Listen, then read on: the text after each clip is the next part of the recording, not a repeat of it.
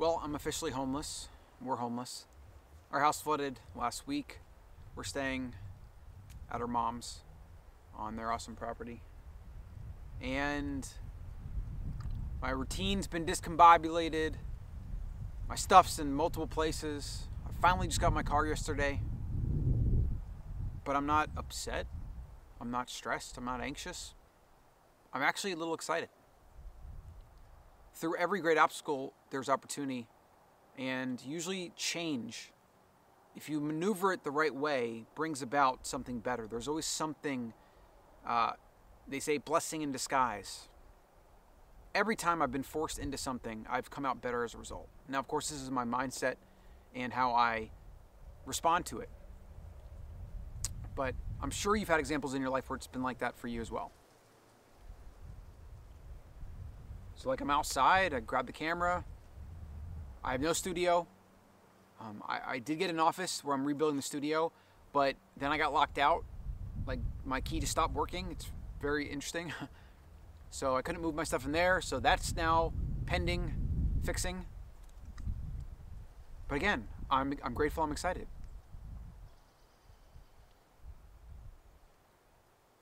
You know, we, we've, we've had some tough times in Austin this past past week. I mean, a lot all over Texas, actually.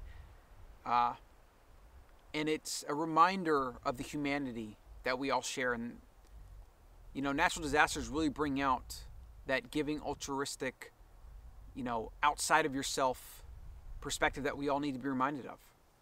You know, we, we get into our homes, we close ourselves off, we have our stuff, our place, our house, our money, our routines, you know, our bed, and it does blind us to a lot of the struggles that happen on a daily basis all over the world. And it also just removes a little bit of our humanity and removes a little bit of our, our, like, we aren't as compassionate, I feel like. and if you actually think about life, and if you look at people that are on their deathbeds, I've studied this quite a bit. People that are at the end of their lives, there's books written about this, articles, etc. Well, when you're on the end of your at the end of your life, you're on your deathbed, the end is near. You're going to think back to the hard things in your life. And you're going to look back on them fondly. Because that is going to be the definition of your life. The comfortable, easy things don't even register in your memory. And if you actually look into Taoism, Wu Wei, concepts like that from the Chinese philosophy, you see that nothing that is of value comes free or easy. Because if it comes free or easy, you don't value it. And this is the duality that Taoism talks about. It's why people that are just given money, lottery owners, for example, soon squander it all and are back to their same baseline happiness very soon after winning life changing money.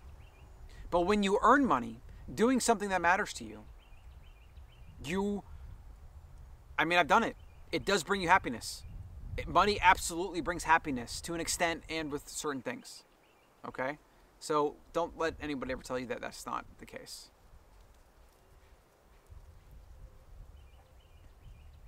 Bailey, come here.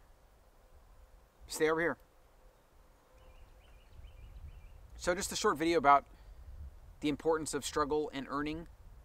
If you want happiness, and if you get happiness, it's only because you're defining it by the opposite of happiness, by suffering, by struggle, right? They're two sides of the same coin. You can't have one without the other. You can't have night without day because day defines night, night defines day.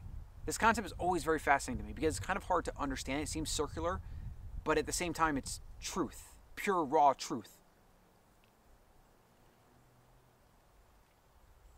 Embrace the hardships, embrace your struggles, learn from them, adapt, become better, become stronger. You go to the gym, you tear muscle fibers, you quite literally break your body down.